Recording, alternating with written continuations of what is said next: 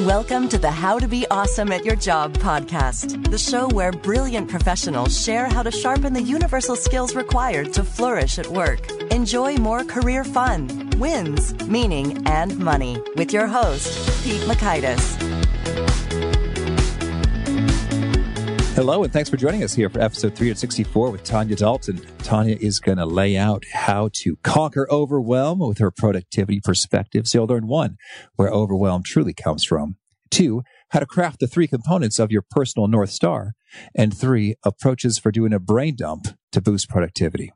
So if you'd like to take a look at the show notes or the transcript or the links to items we've referenced, you'll find it over at awesomeatyourjob.com slash F364. Now, here's Tanya's story. Tanya Dalton is a highly sought after productivity expert and successful entrepreneur. She started her current business, Inkwell Press, in 2014 and quickly built it into a seven figure company providing organizational tools and education to thousands of people around the globe. Her goal is to help you use the power of productivity to achieve your dreams and find fulfillment in all aspects of your life. She's also the host of the Productivity Paradox podcast. Big thanks to Tanya for spending some time with us, and big thanks to our sponsors. Check them out. Here is Tanya. Tanya, thanks so much for joining us here on the How to Be Awesome at Your Job podcast. Thank you so much for having me. I'm excited to be here. Well, I'm excited to dig into this good stuff. I understand you have a fondness for building things yourself. What's the backstory here? I do. It's one of those things where I love power tools. it's something that not many people necessarily know about me because it's not something I talk about a lot professionally. But for me, there's something about building something with your hands and I find that when I'm at my most stressed, if I have, you know, a lot of things going on at work, it helps me to really tackle a big project. So I might gut a bathroom, I might tear apart a deck and rebuild it. It's just something that I really enjoy because I like working with my hands. I like the creative aspect of it. But there's a lot of that analytical, that logical part to it with the measuring and everything else. So every year for my birthday, one of the things that I gift for myself is I make a trip to the hardware store, I buy hardware, and I build a different piece of furniture every year for my birthday. Oh, that's cool. I, that's I know excellent. it's kind of a random thing, right? well, I, I, you know, I wish, I wish I were that good at things, and, and I'm getting better. You know, as this has been my year uh, of being a, a homeowner and landlord in, in our little three flat here. Mm, that definitely changes that those things. You know, it, it that, that's when you really become better at power tools mm-hmm. when you mm-hmm. have to. well, and, it, and, it's so funny just because I, I guess sometimes it has the opposite effect on me because it's like I have a very clear picture of what I want done, and uh, why isn't it already done? you know what? I'll just order this online. Yeah. and, and, yeah. yeah. And then the instructions, it's it's sort of like, well, that doesn't make any sense. And then you, you know, four steps later, it's like, oh, I see why I should have done that thing now. Oops, let's backtrack. Mm-hmm. See, I think for me, I really like how I can I can customize a piece so it fits exactly where I want it to fit. So, you know, if I, I have a little alcove and I want to put a desk in there, I want to make it exactly the right size that I want it, and I want to configure it you know, so it fits what I want, which kind of fits into how I talk about productivity. It's really about customizing. And that's what I love about building things yourself is that I'll sit down with a piece of paper and I'll sketch it out and then I'll kind of dream. It's kind of like setting a goal. I'll set a dream for myself of what I want to build. And then I get started with the logistics of how I'm going to build it, what I need to cut, how many pieces of wood do I need, and all of that. So I think it kind of fits into what I do professionally, but it's a really creative outlet for me. And I just love looking at something and saying, you know what? I built that. Yes. Yes, that, that is satisfying. I, I only have a few things that I can point to, but uh, it, it does feel good. I even feel proud of, I have a treadmill desk, quote unquote, which is really just oh, a, yeah. a piece of plywood that has been sawed just perfectly for the dimensions. but it makes a difference. Like I can now do some things while walking on the treadmill you know what? It works. It doesn't have yeah. to be beautiful. it just has to work, right? I made that in the sense that I told the guy at Home Depot how many inches it should be, and then he did it, and, and it works great. Wrong using the guy cutting the wood at Home at Home Depot to take care yeah. of it for you. That's called delegating, totally. right? It's right. outsourcing, and that's a good thing. Well, and, and I could have purchased a, a, fancy thing on Amazon for five times the price, so I, I did feel right. sort of sort of clever there. Well, anyway that's uh, that's building things. Let's talk about uh, you know the company you've built and, and what you do. Inkwell Press. Uh, where's the where's the name come from and and what is it all about? that's a good question because I'll be honest, when we were sitting down and thinking about starting Inkwell Press, I think it was like a 20 page document of names. we're just, you know, brainstorming and thinking through names. And the whole process really of starting the business was very, very intentional. I had had a previous business and I made the decision to close that first business that I grew. I started that first business starting with $50 and I grew it to the point where my husband could come work with me. And I found that even though I loved the life that I had, you know, it had allowed, it allowed us to work together, it allowed us to move where we wanted to move, which is Asheville, North Carolina. I didn't really love what I was putting out into the world. I didn't love the impact that I was making. And so I made this decision to close that business, even though that was our sole income for our family. It, you know, paid our mortgage and paid for things like building furniture and fed my kids, but I wasn't passionate about it. And so I made the decision that I was going to close that business. And so when I decided I wanted to open up Inkwell Press, it was a really, really intentional process. It was me sitting down, really thinking about what I am most passionate about and creating a business around my true purpose. And so through that process, I began to uncover what I really wanted to do. And so I wanted the name to really fit with what I was doing. And so the name Inkwell Press has, um, you know, ink is in lowercase and then well is in all caps because it's really about having a life that's well lived. It's really about living well. And so all of our products have that well aspect to it. So our planners are called the Live Well planners, our meal planners, the Eat Well planner. And so to me, it's really about at the heart of what I talk about to people and what I produce and offer to people. It really is about living their best life. And so I wanted the name to reflect that. Mm-hmm. Well, intriguing. So I would love to, to dig into this, and, and you have yeah. a, a, lot of perspective when it comes to living well, particularly in the realm of, of productivity. And so you've got the podcast, the productivity paradox, and, and a course and, and more. So I, I would just love to, to dig all around this area. And, and maybe we can start with when folks are feeling overwhelmed, there's too much, they're panicked. It's just, uh, well, it's overwhelming. Hence, it's overwhelming.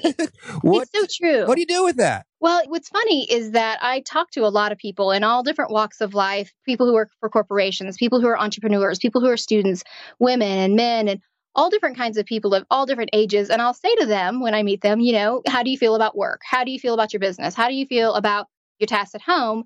And the word I hear again and again is overwhelmed. They're overwhelmed by the amount of things that they have to do. And so I have this belief that I believe that far too many people feel overwhelmed by everything they have to do each day. So they push aside their goals and their dreams because of that overwhelm. And so I really think that the purpose behind what I talk about and what I create is to help alleviate that overwhelm. So I often tell people that overwhelm isn't having too much to do, it's not knowing where to start. And so that's what I like to talk to people about. Where do you start? How do you prioritize? How do you figure out what it is you want to do first? What do you want to do next? And then really creating a life that's around that. Because at its heart, productivity is not about getting things done. It's about doing what is most important. And that is really what helps us feel really satisfied and really happy with our days. You know, too often I feel like people run around busy all day long when they slip into bed at night and their head hits the pillow, they feel really unsatisfied. They feel unsuccessful. I should have done more. Why didn't I get more done? Even though they were busy all day long.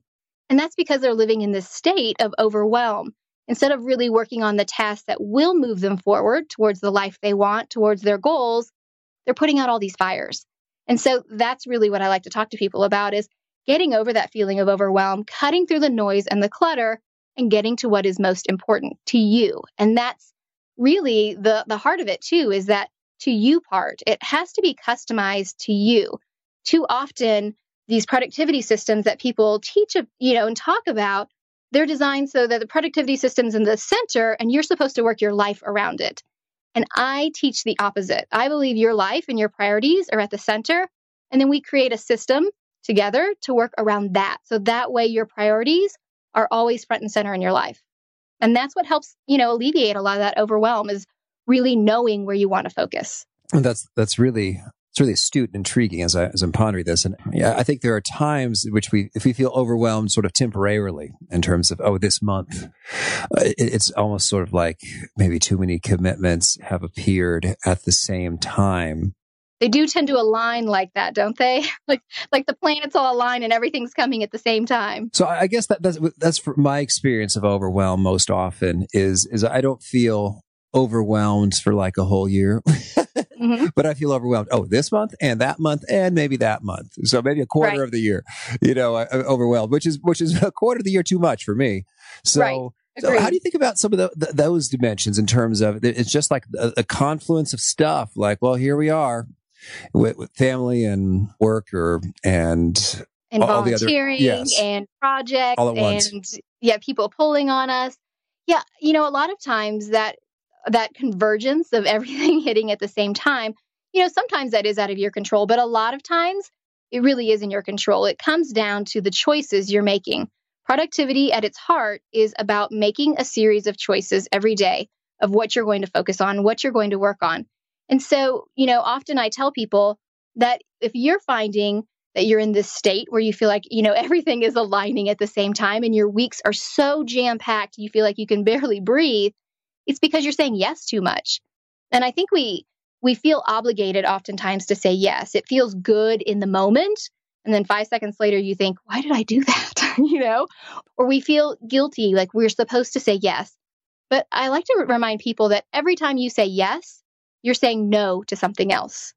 And we don't realize that we're saying no every single time we're saying yes.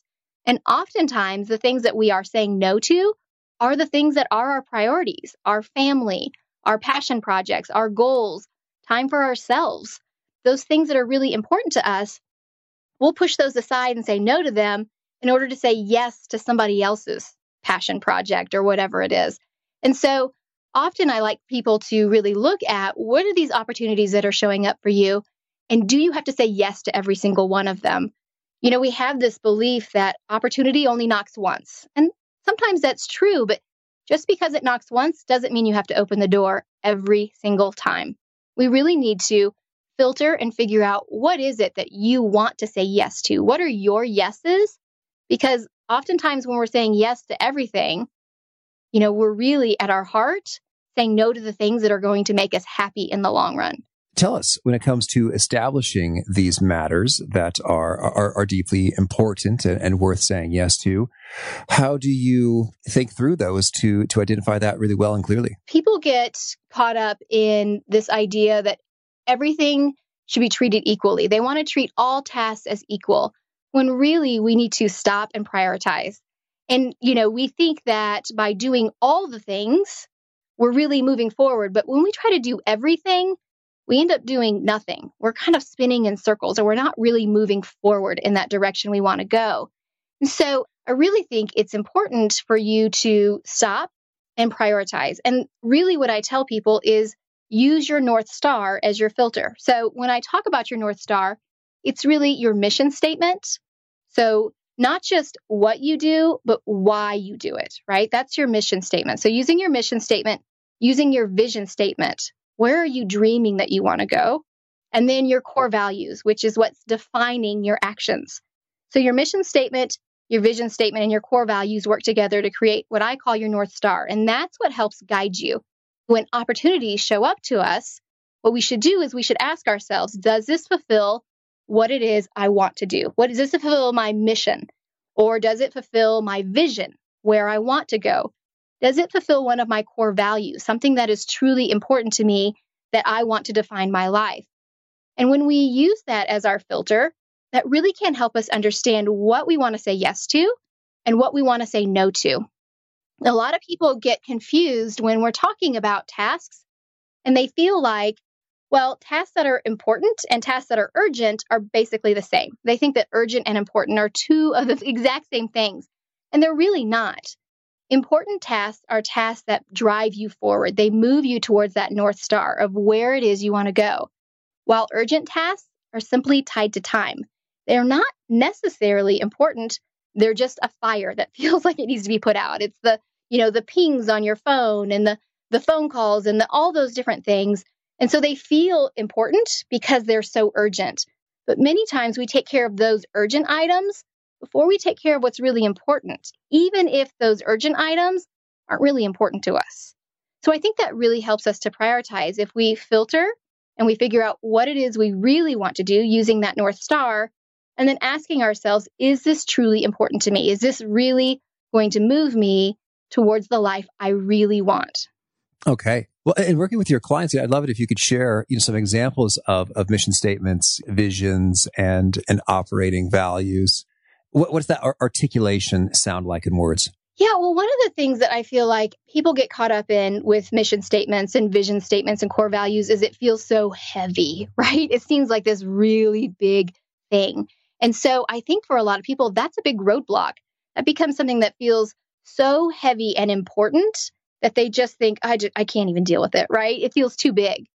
But I like to remind people that just like you grow and evolve, your mission statement and your vision statement and your core values, they grow and evolve with you. The person you are today is not the same person you were five years ago, or 10 years ago, or 20 years ago, or beyond. You have changed, and so has your North Star.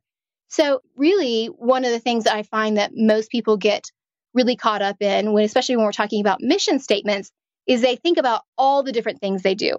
So, they want a mission statement that ties in all the different tasks work and home and volunteer stuff, and maybe homeschooling their kids, and maybe, you know, what they're doing for their promotion. And so they become, this becomes this big mishmash, this really long mission statement. And so, what I really try to get people to do is to list those items, list those things that they really do enjoy and what they do. And then I ask them to figure out why is it you do that? The why is really the heart of your mission statement. Your mission statement doesn't have to say exactly what it is you do, but it speaks to why you choose to do it. I do this because it helps others to live a better life. I do this because this fulfills my need to educate other people. I do this because I love helping the elderly. I do what I do. So that's really what we want to do is we want to distill it down to what do these tasks that you really enjoy doing, what do they have in common? What is the common why that you experience there? That's the heart of your mission statement. So I usually tell people that your mission statement starts with to because it tells you what you do. And then it's really short to the point. It's easy to remember. It's easy to to to talk to and it's easy to use as your filter you don't want to make it so complicated and so convoluted that it's muddling everything up it's supposed to help clarify and then when we think about the vision statement that at its heart it's not about goal setting it's really about dreaming big it's about dreaming about where you want to go for me i want to be the global solution to help women uncover their priorities all while keeping my own in focus. So you can see it's big. I'm saying global there, right? But I also say it in a way that makes it sound like it's absolute. It's absolutely going to happen. I don't say, well, I'd like to, or boy, it would be nice to. You say it as an absolute. Where is it I really want to go? If I can dream as big as possible, that's the beauty of vision statements is it really allows you to stretch yourself. And then the core values, which is the other part of that North Star, those are the things that define your actions. You know, what are the things that really define what's important to you on this path towards that vision that connects you from your mission to your vision? And so, really, it's taking those together and then using that as your filter. And so then the the vision then you say that's that's not like, you know, 10 life goals, but it's rather sort of a big unifying dream. Yeah, it's a bold statement. Mm-hmm. It's a bold statement about where it is you are going to go. And so it sounds like the vision you provided is in a professional sense, eh, but you also included sort of your own thing in there as a. Yeah, because it's important to me that I don't just talk about productivity. I don't just talk about living an intentional life. It's really important to me that I live that life. If I'm going to talk to people about being intentional, being mindful, I really need to make sure that I'm doing that for myself at the same time. So keeping my own priorities really in focus all along. And when it comes to the values, could we, we hear some example articulations of those? Yeah. So, like for me, intentionality is really important. Adventure, learning, all of those things tie in to what it is I want to do. So, learning fits into that because I love learning. I love reading about studies. I love learning and figuring out how your brain works so that when I am talking to people on the podcast or, you know, on episodes of Tanya TV or wherever, I'm able to really give them evidence like this is how our brain works. So, you know, it, it helps people understand, like, oh, I'm not alone in this. This is normal or this is okay. For me, that core value of learning is really important because that's part of not just what makes me happy as an individual, as a person, it also really helps me professionally. Um, one of my other core values is adventure. So I'm an entrepreneur. You can't be an entrepreneur without loving some adventure because there is no stability with entrepreneurship. So that really ties in there as well, really pushing the boundaries of what I know and allowing me to stretch beyond my comfort zone, which is another thing that I talk a lot about. Really getting out of where we feel most comfortable, you know, like those comfortable sweatpants that we wear, and stretching ourselves to try new things. I started a podcast almost 100 episodes ago, which seems crazy, but that was a, an opportunity for me for the adventure of stretching myself and tying in that core value of learning because, you know, I didn't know anything about podcasting before I got started. So having these core values allows you to really look and say, what, what is it I want to do? What actions do I want to do to move me towards that vision? Okay, really cool. I know a lot of folks when they're they're thinking about productivity or balance and stuff, they this this work life balance or work life integration concept is is tricky and fraught with guilt. They feel like we're letting mm-hmm. down family or letting down colleagues. How do you think about this? Well, I'm a big believer that balance is bogus, that there is no balance. I think the, you know, balance is what I like to call a rainbow problem. It sounds really good, but it doesn't really exist. You can't really get there. Because if we're balanced, it means that all the areas of our life are equal. And by definition, if all areas are equal, we're not really leaning into one area or the other, we're standing still. We're really stagnant. What we really need is harmony. And by that, I mean we need to lean into the different areas of our life. So I talk about these three areas of our life of work, personal, and home. And when you really want to move forward in one of those areas, let's say you really want to work towards a work goal, you have to lean into that area. You have to spend a little more time, a little more energy, a little more attention at work. And so we can't spend as much time maybe on our home goals or our personal goals. So the trick here, though, is this we can't lean into work and stay leaned over. It's kind of like riding a bike. If you want to ride a bike, you can go straight all day long and stay perfectly balanced. But if you want to go in any direction, like you want to turn right, you have to shift your balance over, right? But we can't stay leaned over so far. We have to eventually shift back up so we're upright. Otherwise, we'd fall down. And it's the same way in life. We can lean into these areas. Let's say we're leaning into work because we're working on getting a promotion. So after a quarter, then we need to shift back and maybe then we need to lean a little bit more into our personal life or lean more into our home life and figure out what those goals are. So that way we're not staying too shifted in one area, but we're continually moving that balance back and forth. And so I think counterbalance is so important. So I often talk to people about balance doesn't really exist because we don't want all things to be even. We really want to look at the harmony of the whole. So looking at the harmony of a year or looking at the harmony of a week balance seems to fit in this tight constraint of 24 hours. And we think, gosh, I have to get all of my priorities taken care of in this 24 hour period. Well, if you look a little bit wider and you zoom out and you look at the 168 hours we have in a week, it's much easier to see where you're leaning in and counterbalancing, and then leaning into a different area and counterbalancing. Yeah, maybe you didn't make it home for dinner on Monday night, but you made it home for dinner four nights that week. See, if we just look at the balance of the 24, we get to Monday evening and we feel like we failed. Gosh, you know what? I never make it home. I never, you know, spend time with the family. I'm so busy working. I'm so disappointed in myself, right? This is the talk that we have with ourselves. But if you really zoom back and you look at the harmony of the 168 and you see, okay, I didn't make it home on Monday, but I made it home on Tuesday. I made it home on Thursday. I made it home on Friday. I did pretty good. I made it home the majority of the days. That's really where our happiness lies. It's okay that we're not taking care of all of our priorities every single day, as long as they're getting taken care of overall. Mm-hmm. Very good. Thank you. Well, I also want to get your take on when it comes to the sort of the key habits, practices, routines that sort of make all the difference for, for keeping things, you know, flowing and operating well week after week. Yeah, well, I love habits because, you know, I think sometimes people think about habits and they think about, you know, biting your nails or smoking. And so habits can sometimes have this bad connotation, but habits are really, you know, an amazing thing. There was actually a Duke University study that showed that about 40 to 45% of our daily actions are actually habits.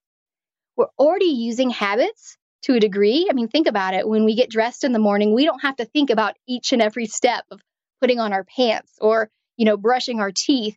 We do these things, you know, without thinking about it. They become habits.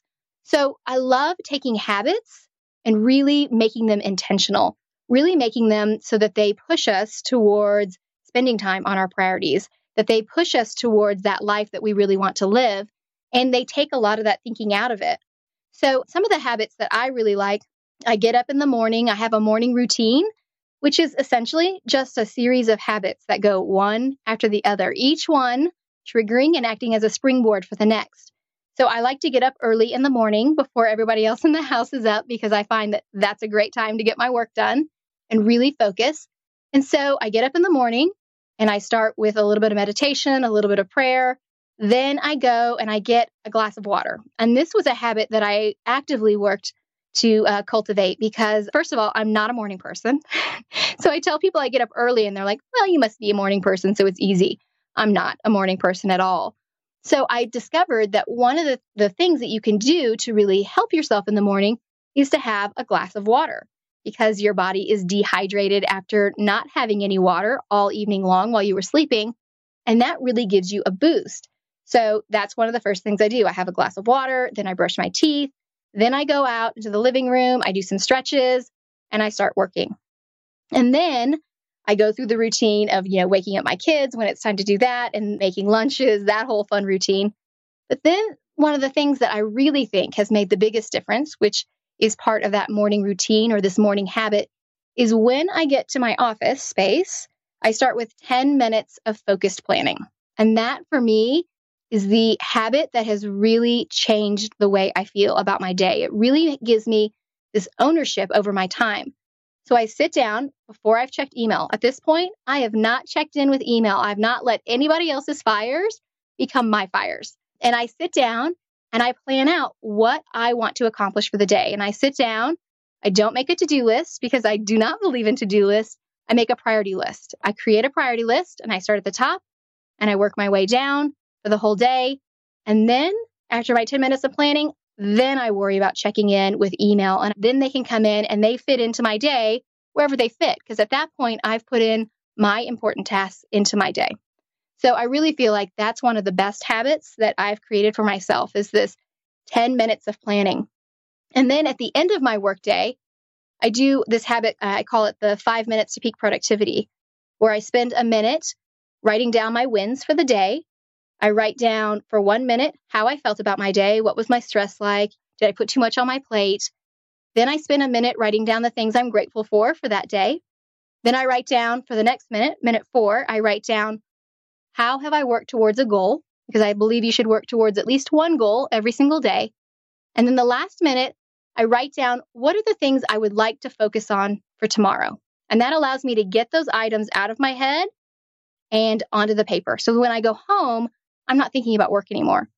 And what I do with that sheet of paper, that five minutes to peak productivity, I leave it on my desk.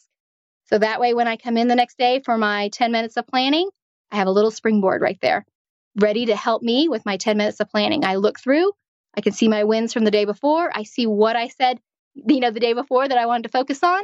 And I use that to build my momentum. Yeah, that's that's excellent, and, and I like the way you said it. The ten minutes of planning creates the ownership in terms of all right, this is the game plan, and then and then you've done it prior to email. I've been I've been getting more into that myself in terms of of that making all the difference there, and and it's well, sort of. Oh, yeah, I was say, email can be such a rabbit hole, right? We get in it and we're we're digging through, and it never seems like we're at the bottom of it, and it generally is filled with a lot of things that other people need from us. So I think it's so important to have that ownership over our time and to feel like we are choosing how we spend our time. Yeah, absolutely. And so I'm, I'm curious to know. So with that 10 minutes in sort of you're referencing your yesterday uh, thoughts that you wrote down in one of those five minutes. Are there any other kind of key sources that you're looking to during this 10 minute window? Is it, is it your calendar? Is it your, your vision? What are some of the, the, the, does it come right out of your head or are mm-hmm. you kind of referencing back some, some documented pieces in t- generating the plan of the day? Yeah, I love that question because we don't want things floating around in our head because then they're just taking up room, right? For it takes up space and it takes up a lot of the, the calories that our brain is burning. We want to get them out of there. So what I do is I do a brain dump. I call it a purge. I do a brain dump on Sunday. I do it for my family. And on Monday morning, I do it for work. So I very intentionally keep those separated. I don't want to think about work necessarily till Monday morning so that my Sunday is really focused on family.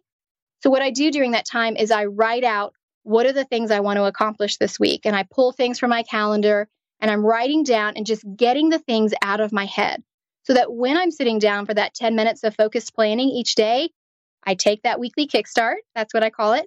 Um, I take that weekly kickstart and I'm pulling from that in order to put in what I want to accomplish. The nice thing about that that purge, that brain dump is that that's allowing me to do that zooming out that we talked about, looking at my week as a whole, getting a bird's eye view of where I am and where I want to go for that week.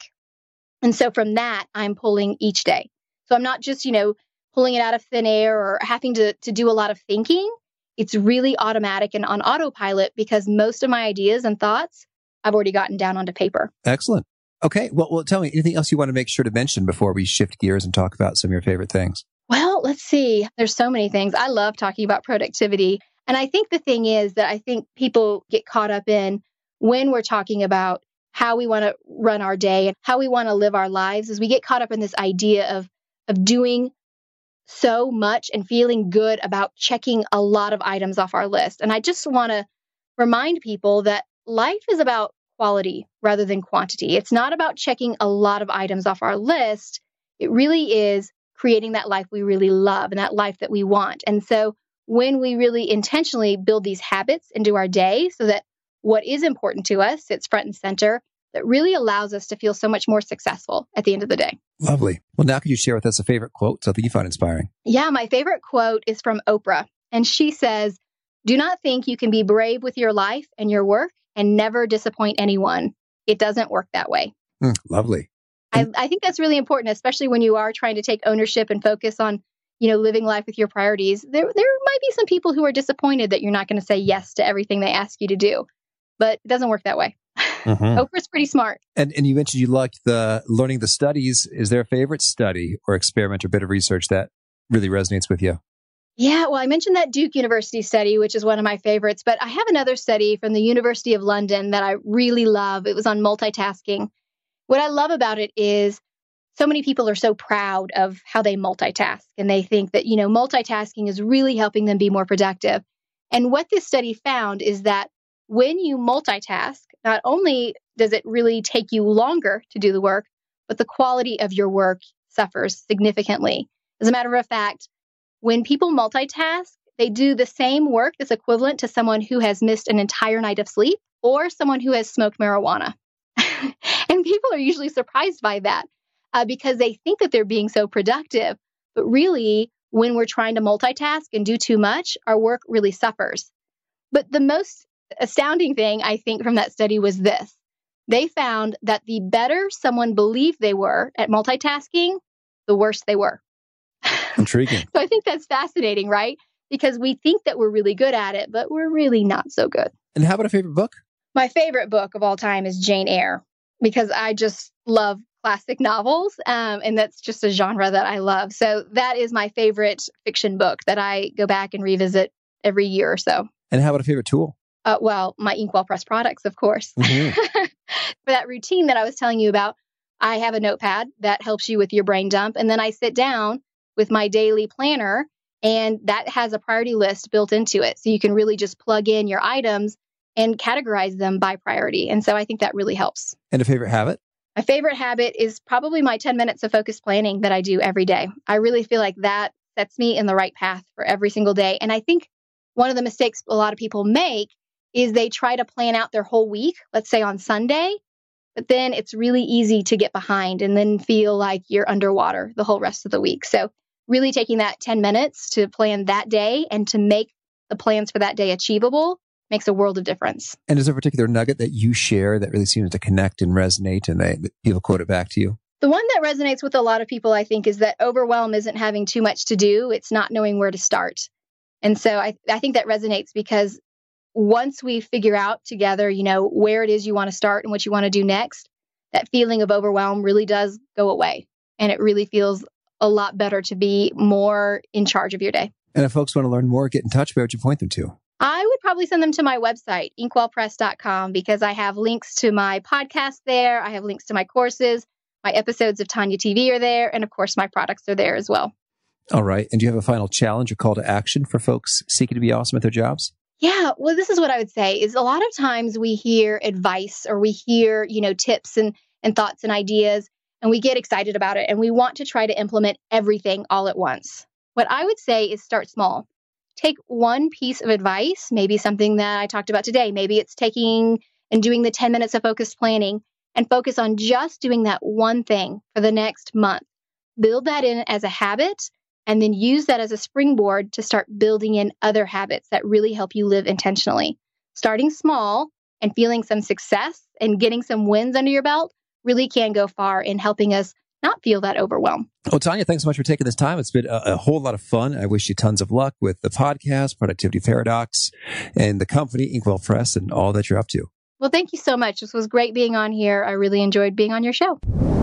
I really appreciated Tanya's take about how not all tasks are equal and it's about prioritizing. And I think we know that at some level, but at the same time, when you look at a to-do list, all the items are about, you know, one line each, maybe a similar word count and a similar, I don't know, font, you know, if you're writing it down, at size. And it, it, really is, is easy to, to lose sight of that again and again. And I'm a huge fan of the, the 80 20 principle and, and Richard Koch, well, we should have him on the show and not too long. He wrote that book and it's an excellent one. And it, it's pretty wild how if, if you've heard of that, you know, it's like 80% of results come from 20% of causes. And that would also include your to-do list, like 80% of the, the impact you're trying to achieve comes from 20% of the activities that you do to achieve that. Now, I won't get into the mathematics of it, but what that implies is that 20% of vital few activities as compared to the 80% trivial many activities, it works out that the, the vital few activities are 16 times as impactful as the trivial many. Someday I will unpack those mathematics in detail if you care, but for now, if you'll take my word for it, 16 times is the, the multiplier between the, the top 20% of activities and, and the others. It's huge. And so you might even imagine writing your to-do list with the super high priority items being 16 times at the size of that. And then when you cross that off the list, it's like, oh, wow, I really did an awesome job on my to-do list because of what I've managed to check off, even though a number of things didn't get done. So useful reminder. Uh, don't let the, the size of the item on the to-do list or any other false indicator lull you back into the default belief that, that all tasks are equal for they are not. So thanks, Tanya, for that reminder. Again, if you want to check out the show notes, the transcript, the links to items we've referenced, it's over at awesomeatyourjob.com slash F364.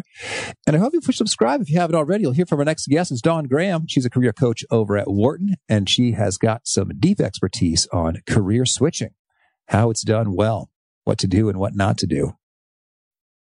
Until next time, peace. Thanks for joining us for today's episode. To get the most out of this conversation, visit awesomeatyourjob.com to find today's show notes, transcript, and infographic summary cheat sheet. For more entertaining professional skill sharpening, be sure to subscribe to catch the next episode of How to Be Awesome at Your Job.